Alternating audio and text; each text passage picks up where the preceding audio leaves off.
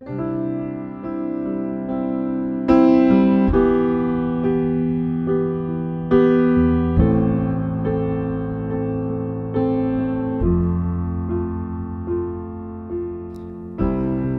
salutăm în numele Domnului Isus și vă spunem un bun venit la transmisiunea podcast a Bisericii Române Filadelfia Atlanta. Această serie face parte din tema anului 2017, un nou început, centrată pe aspectele vieții fondate pe dragostea lui Hristos. Dorim ca acest cuvânt să fie pentru încurajarea și binecuvântarea dumneavoastră spirituală.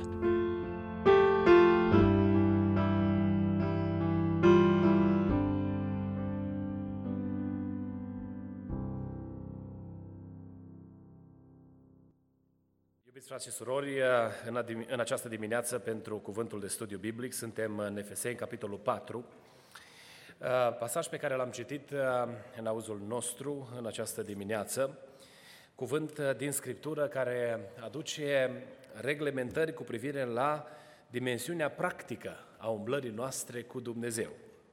Suntem în a treia secțiune a cărții, când vorbim despre standardele noi nu uităm că în această epistolă vorbim despre viața nouă în Hristos uh, și anume care este maniera în care uh, arată viața noastră de copii ai lui Dumnezeu după împăcarea noastră cu Domnul Isus Hristos. Uh, în această secțiune, care este din partea practică a epistolei, am vorbit data trecută despre unitate în Biserica Domnului Isus Hristos și chemarea aceasta a Domnului la unitate și am văzut cum se manifestă unitatea sau cum se realizează unitatea în biserică, conform învățăturii pe care Apostolul Pavel a așezat-o în bisericile Domnului, primită direct de la Dumnezeu, învățătură care de fapt stă la temelia umblării noastre cu Dumnezeu. Apoi, astăzi vorbim despre îmbrăcarea cu omul cel nou, Paragraful acesta, uh, în paragraful acesta, Apostolul Pavel vorbește despre uh, umblarea omului îmbrăcat cu omul duhovnicesc. Este această uh, metaforă a îmbrăcămintei care ilustrează modul în care se prezintă omul credincios prin faptele pe care le faceți. Uh, bineînțeles că uh, în paragraful acesta Apostolul Pavel explică la, în detaliu uh, că viața credinciosului este în contrast cu viața omului care nu-L cunoaște pe Dumnezeu, iar contrastul acesta trebuie să fie evident. Reia oarecum o parte din învățătura din partea teologică a epistolei, din partea de doctrină, și o traduce în mod practic, arătându-ne care sunt faptele cu care noi, copiii Domnului, trebuie să fim îmbrăcați. Dacă odată cu împăcarea noastră cu Hristos ne-am dezbrăcat, adică am renunțat la un anumit tip de fapte, care sunt faptele care de acum trebuie să fie uh, vizibile, văzute în viața noastră. Paragraful acesta este împărțit în două părți. În prima parte, Apostolul Pavel explică principial sau așează învățătura cu privire la acest contrast între lume sau între oamenii care nu-L cunosc pe Dumnezeu, între păgâni, între cei care nu au treabă cu Dumnezeu și copiii lui Dumnezeu, noi care umblăm uh, pe calea Domnului. Iar în a doua parte, el ne oferă șapte exemple practice Uh, de fapte și acțiuni pe care noi, copiii Domnului, suntem chemați să le facem în timp ce renunțăm la anumite fapte și acțiuni pe care le făceam când nu îl cunoșteam pe Dumnezeu. Să ne uităm la partea de învățătură sau la, la prima parte a paragrafului, versetele 17 până la 24. Aici Apostolul Pavel, cum spuneam, pune în contrast viața păgânului sau omului care nu-L cunoaște pe Dumnezeu, cu viața credinciosului. Și uitați ce afirmații face în, paragraf, în, în, în partea aceasta a acestui paragraf. El vine și spune despre păgân că acesta are mintea întunecată, adică el nu poate raționa, pricepe, înțelege lucrurile lui Dumnezeu. Această întunecime a minții îl determină să trăiască într-un anumit fel. Faptul că el nu vede așteptările lui Dumnezeu ca fiind valori, faptul că el nu poate să-și însușească așteptările lui Dumnezeu, este drept rezultat al întunecimii minții lui, pentru că mintea lui este întunecată de păcat și nu poate pricepe, nu poate pătrunde tainele lui Dumnezeu. Apoi, o altă afirmație pe care o găsim aici este că acești oameni sunt străini de viața lui Dumnezeu. Adică nu este nicio legătură între aceștia și Dumnezeu. Între omul păgân, omul care nu-L cunoaște pe Hristos, omul care nu umblă în ascultare de Dumnezeu și Dumnezeu nu este niciun fel de legătură. De aceea, ca o mică paranteză aici, un om care nu cunoaște pe Dumnezeu își permite să-L blesteme pe Dumnezeu sau să-L înjure pe Dumnezeu sau să facă tot felul de afirmații izvorâte din necredință, anulând existența lui Dumnezeu, pentru că El nu are nicio legătură cu Dumnezeu. De pildă, dumneavoastră puteți să-mi spuneți că uh, cunoașteți un, uh, uh, un avocat foarte bun și că avocatul ăsta excelează prin uh, uh, maniera în care rezolvă cazurile. Și încercați să mă lămuriți pe mine de avocatul acesta că este grozav. Poate folosiți și exemple practice, spunând, domne, am avut un lawsuit și m-am dus la avocatul acesta, am avut uh, un proces și m-am dus la avocatul acesta și domne a aranjat în așa fel lucrurile încât am avut câștig de cauză în situația mea. Dar până când eu nu-l voi cunoaște pe omul acesta și până când eu nu voi dezvolta o relație cu omul acesta pentru a mă reprezenta într-o anumită problemă, nu va fi nicio legătură între mine și avocatul dumneavoastră pe care îl cunoașteți foarte bine. Asta nu înseamnă că el este, nu este bun sau nu este competent, dar eu n-am nicio treabă cu el. E bine, asta vrea să ne spună Apostolul Pavel aici, că omul păgân nu are nicio legătură cu Dumnezeu. De aceea, noi nici nu putem să avem așteptări de la oamenii care nu-L cunosc pe Dumnezeu să reacționeze ca și cum l-ar cunoaște pe Dumnezeu. Uneori ne uităm la un om de genul acesta și uh, ne-am așteptat să fie guvernat sau condus de principiile cuvântului. Și spunem, domne, cum face așa ceva, că nu se poate. Ei bine, pentru el se poate să facă lucruri râte, care sunt grozăvii, care sunt uh, uh, lucruri grele, pentru că nu are nicio treabă cu Dumnezeu. El nu are legătură cu Dumnezeu. Despre omul acesta, de asemenea, ni se spune că are inima împietrită. Ne spune cuvântul Domnului aici, în versetele 17 uh, până la 19. Uh, uh, Omul acesta are inima împietită, spune aici cuvântul Domnului, ei și-au pierdut în versetul 18, având mintea întunecată, fiind străin de viața lui Dumnezeu din pricina neștiinței în care se află în urma împietririi inimilor, ei și-au pierdut orice pic de simțire, s-au dedat la desfrânare și să vârșesc cu lăcomie orice fel de necurăție. Pentru că omul acesta are inima împietită. Ce înseamnă să ai inima împietită? Să nu ai sensibilitate față de lucrurile lui Dumnezeu, valorile lui Dumnezeu, să nu te preocupe, să nu fii interesat de ele. Dar pentru noi, copiii lui Dumnezeu, spune Apostolul Pavel, lucrurile stau complet diferit. Pentru că între noi și Dumnezeu este o legătură puternică. Pentru că noi l-am cunoscut pe Dumnezeu prin Hristos. Fac oarecum uz în această dimineață de, de provocarea de a vă gândi la ziua în care v-ați întâlnit cu Domnul Isus Hristos. Este o zi emoționantă, o zi pe care o descriem întotdeauna într-o notă a bucuriei și mărturisim că Dumnezeu ne-a dat harul să-L întâlnim pe Domnul Hristos. Evenimentul întâlnirii noastre cu Hristos este evenimentul care revoluționează, schimbă viața noastră din rădăcinile ei. Evenimentul acesta este un eveniment transformator, că ne aduce uh, uh, abilitatea, puterea de a umbla în ascultare de Dumnezeu. Și dintr-o dată, întâlnirea noastră cu, cu Domnul Hristos face legătura dintre noi și Dumnezeu și avem interes pentru Dumnezeu.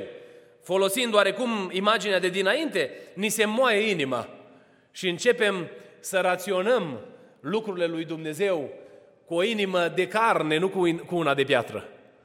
Cu o inimă care îl simte și îl uh, percepe pe Dumnezeu și prezența Lui. Apoi spune aici cuvântul Domnului că omul uh, credincios este dezbrăcat de omul cel vechi, adică Apostolul Pavel identifică momentul în viața noastră în care noi am pus capăt faptelor întunericului, dând de pe noi haina faptelor întunericului sau haina omului cel vechi. Am dezbrăcat toate faptele întunericului și am ajuns să renunțăm la a mai face lucruri care sunt împotriva lui Dumnezeu. Întâlnirea cu Hristos a avut un așa mare impact asupra vieții noastre, încât de acum noi nici nu mai vrem să auzim de lucrurile rele. Dacă înainte ne era, ne era ușor să vorbim batjocoritor, acum nu ne mai permitem să facem asta. Nu mai, în gura noastră nu mai sunt batjocuri. Pentru că am dezbrăcat omul cel vechi.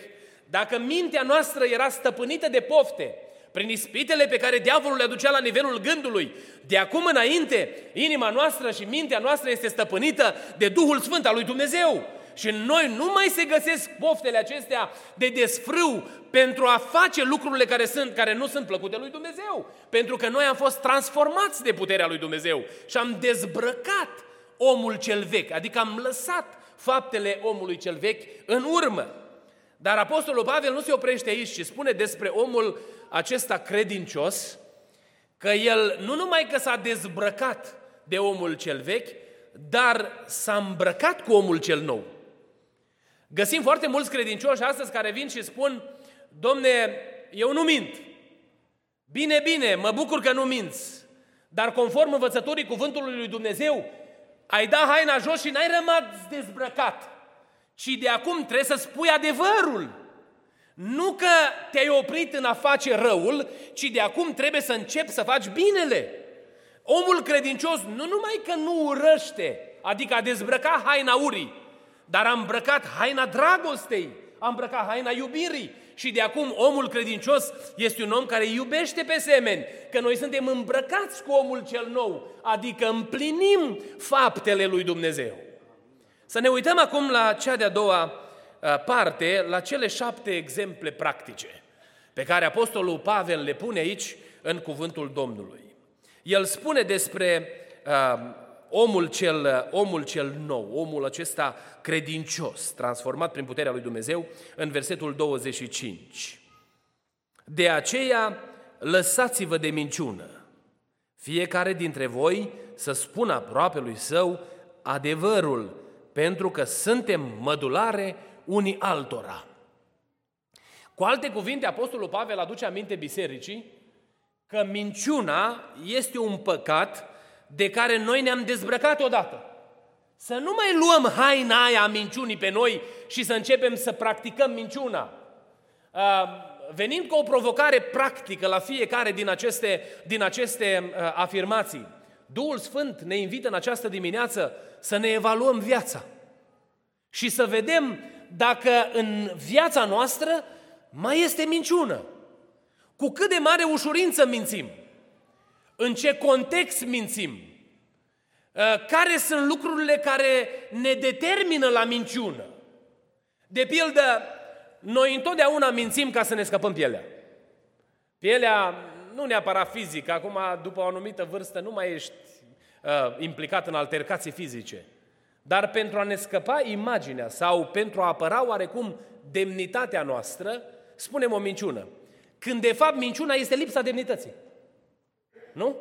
Adică vreau să construiesc valori cu păcatul. Nu merge lucrul acesta. E drept că sunt anumite situații în care suntem prinși în anumite, în anumite uh, unghiuri în viață și ne gândim noi că dacă spun o minciună la momentul acesta, voi scăpa, voi ieși din situația în care mă găsesc. Și a apărut conceptul acesta de etică situațională, Uh, este un concept uh, în teologia liberală care vine și spune că dacă spui o minciună sau faci un rău pentru o cauză bună, Dumnezeu va trece oarecum cu vederea lucrurile și îți va socoti de bine răul pe care l-ai făcut. E o grozăvie lucrul acesta. Pentru că Dumnezeu nu are nevoie ca noi să apărăm imaginea noastră și nici a lui Dumnezeu cu minciuni pentru a realiza lucruri bune. Pentru că Dumnezeu însuși este în stare să-și apere uh, uh, lucrarea Lui și viața noastră prin puterea Lui supranaturală, lăudat să fie numele Domnului. Biblia ne spune că omul care este un om duhovnicesc, credincios, nu mai minte ce spune adevărul. Când Biblia spune că adevărul te face slobod, asta înseamnă, adevărul te face slobod. Nu vi s-a întâmplat să fiți prins într-o situație în care să mințiți despre un anumit lucru. Și după aia v-ați întâlnit cu persoana în cauză și a trebuit să aduceți explicații. Și după aia a trebuit să aduceți o garnitură de minciuni care să apere minciuna pe care ați spus-o înainte. Când, de fapt, puteau lucrurile să stea în felul următor. Domne, am făcut cu tare lucru, am greșit, îmi pare rău, te rog frumos să mă ierți. Și când ne întâlneam data viitoare, nu mai trebuia garnitura de minciun cărată după noi și stresul pe care îl produce, uh, uh, pe care îl produce o asemenea trăire în viață. Ci erai liber. Te puteai întâlni cu persoana în mod degajat. Mai mult decât atât, te puteai întâlni cu persoana. Pentru că tipul acesta de fapte afectează relațiile noastre și ne îndepărtăm unii de ceilalți pentru că nu mai avem puterea să dăm ochii unul cu celălalt. Adevărul ne face slobo sau liberi pentru că repară absolut totul în viața noastră. E drept că trebuie să uneori să plecăm capul și să recunoaștem limitele pe care noi le avem. Și aceasta aduce peste noi binecuvântarea lui Dumnezeu. Spune aici cuvântul Domnului că omul acesta nu își pierde cumpătul, ci când se mâniază sau mânia în viața lui, uh, este numai pe lucrurile rele, nu pe uh, celelalte. Uh, vedeți, dumneavoastră, mânia face din noi monștri. Și asta este o realitate cu care ne confruntăm toți din cei care suntem aici. La mânie facem lucruri nesăbuite. Atunci când ne mâniem, facem păcat. Cuvântul Domnului spune aici, mâniați-vă și nu păcătuiți. Când a fost ultima dată când v-ați mâniat și n-ați păcătuit? Cel puțin la nivelul gândului și tot păcătuim. Când ne mâniem. Îți crește adrenalina, aș vrea să-i spun și învârt cuvintele alea în gură, sunt ca și rostite. Pentru că, de fapt, mintea noastră a fost infectată de cuvintele alea rele pe care am vrut să le rostim afară. Să nu mai vorbim când, de fapt, mânia începe să se manifeste în acțiuni și începem să ajungem să avem un comportament nepotrivit unul față de celălalt.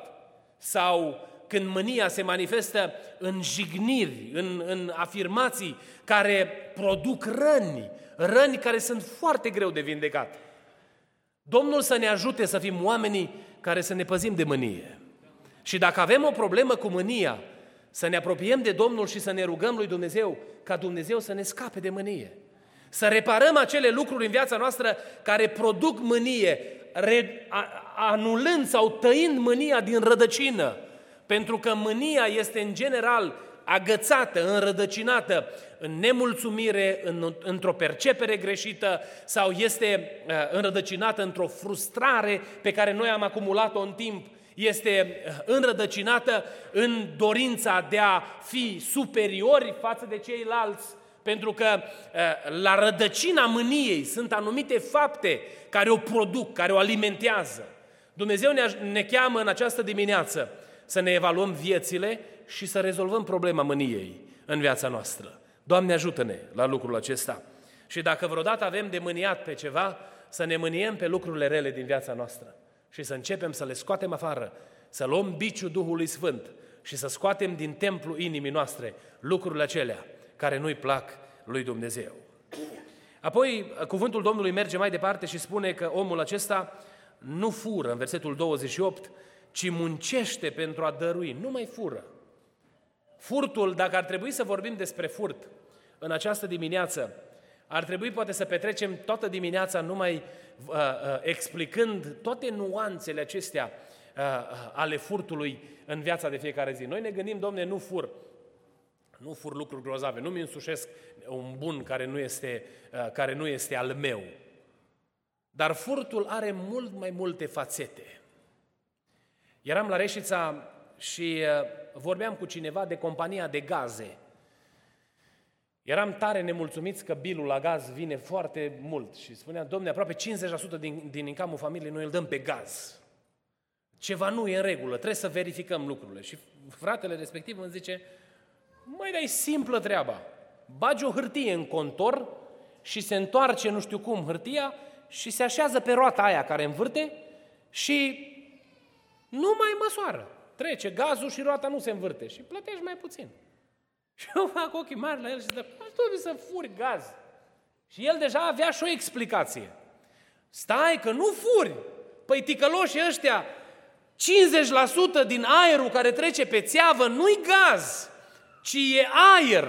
Sau spunea el că se găsesc nu știu ce substanțe în țeavă. Deja era explicație chimică, domne, la furt. E bine, furtul poate comporta tot felul de nuanțe. Să nu mai vorbim că Biblia spune că noi îl furăm pe Dumnezeu. Cum?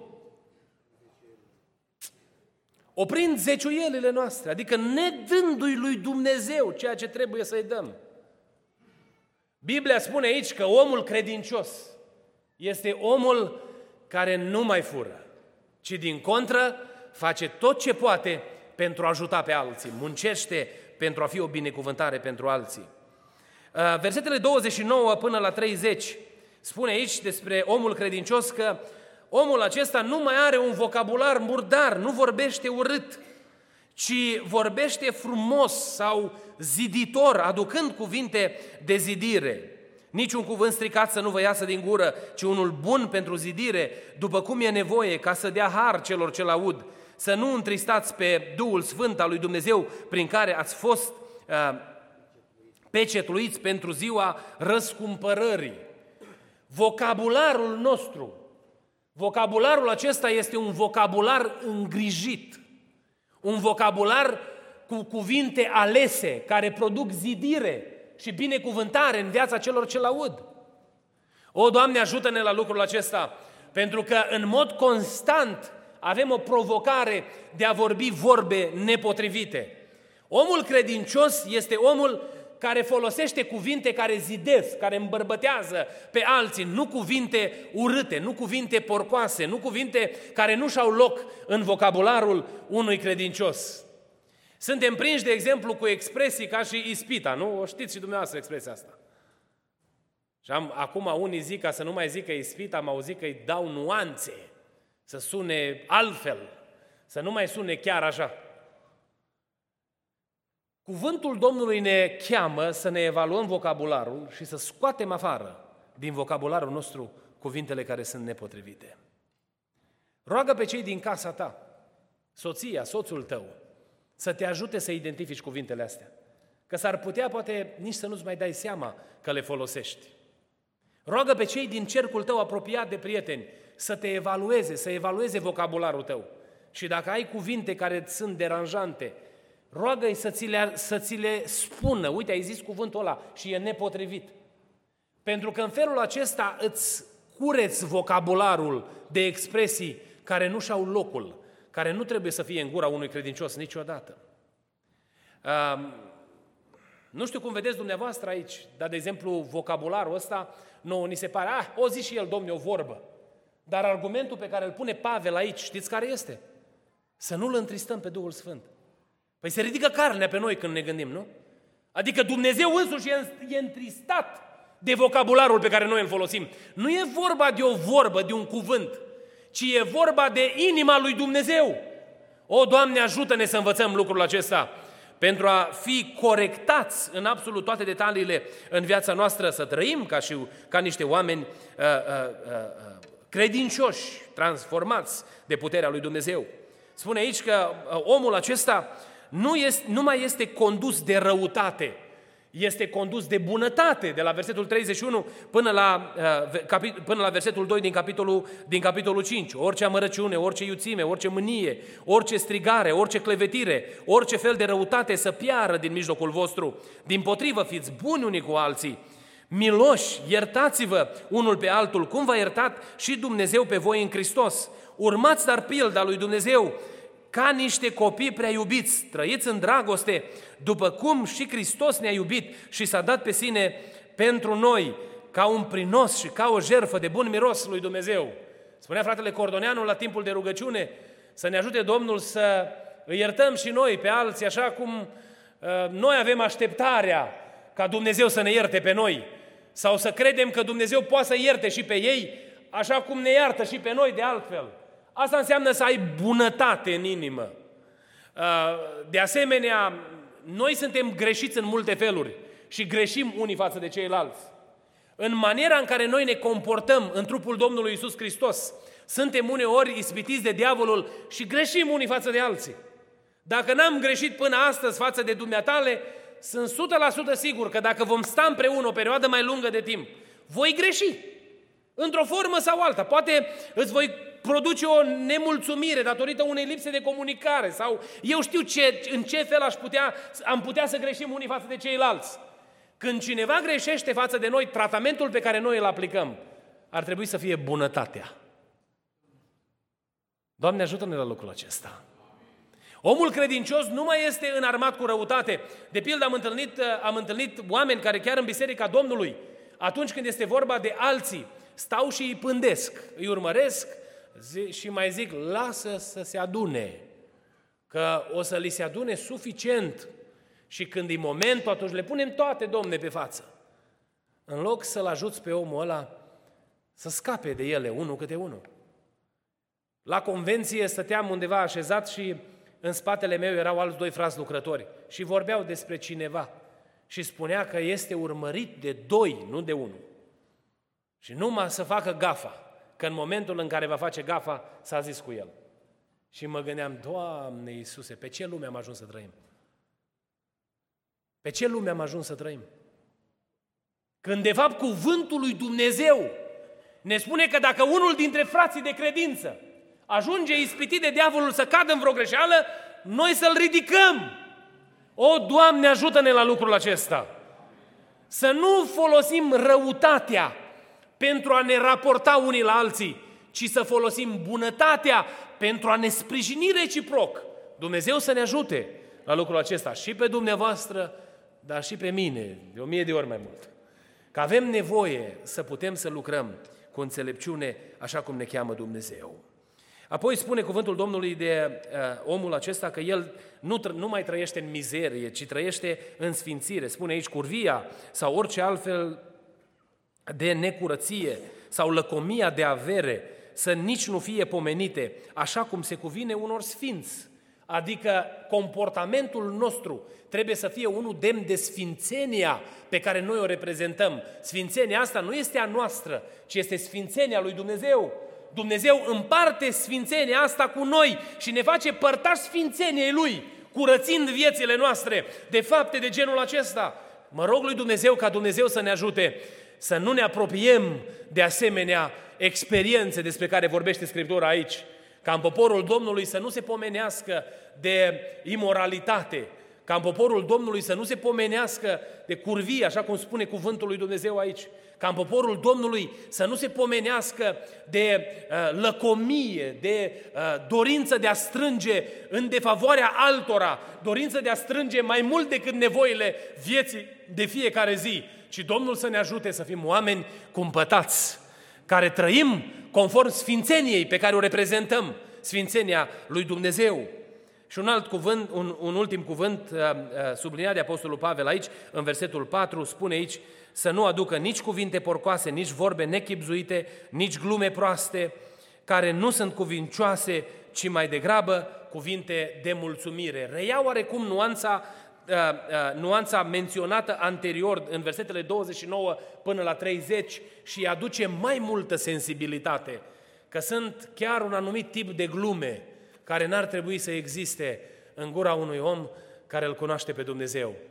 Noi zâmbim și suntem degajați și sunt anumite glume de bun gust pe care le putem sau le rostim între noi, care n-au nuanțe și nici vinovăție în maniera în care sunt, uh, sunt împărtășite. Sunt poate anumite situații hazlii uh, în care ne amuzăm de o situație care s-a întâmplat.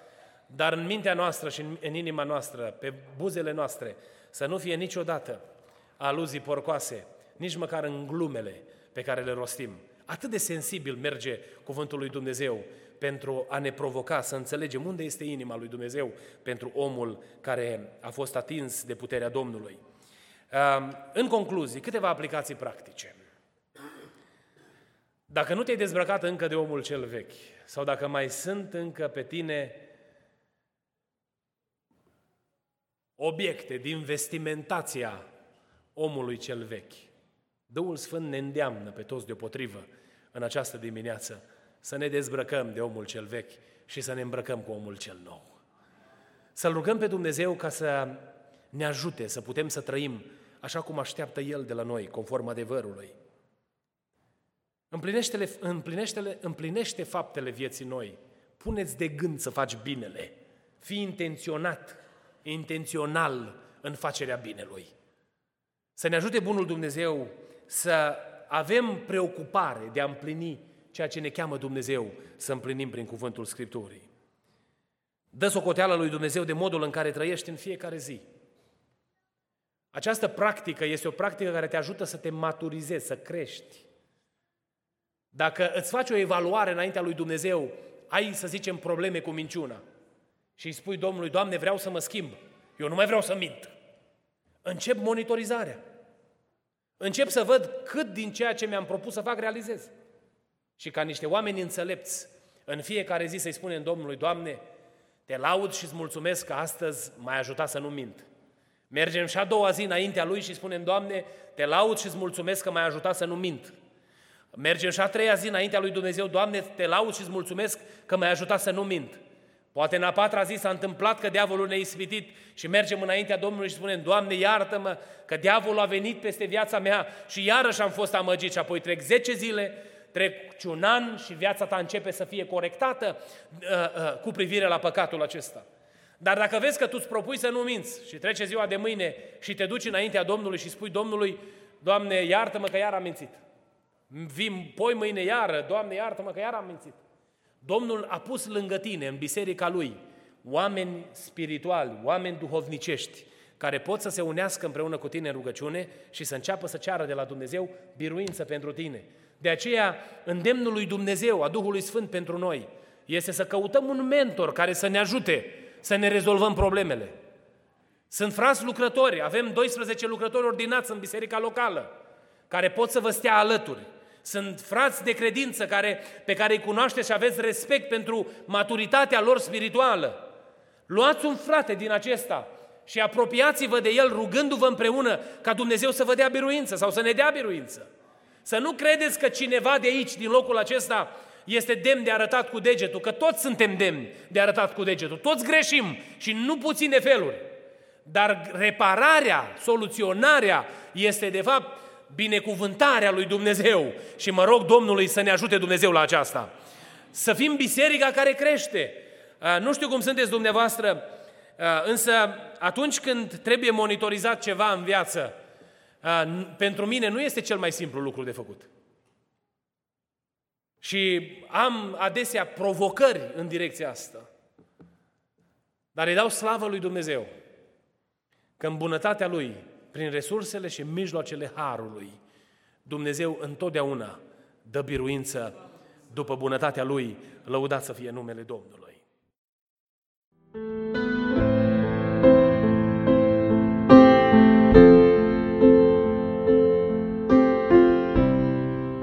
Mulțumim pentru că ați ascultat mesajul acestei săptămâni și ne rugăm ca Domnul să vă umple inimile de încurajare și speranțe noi. Mesaje noi vor fi afișate în fiecare miercuri. Dumnezeu să vă binecuvinteze!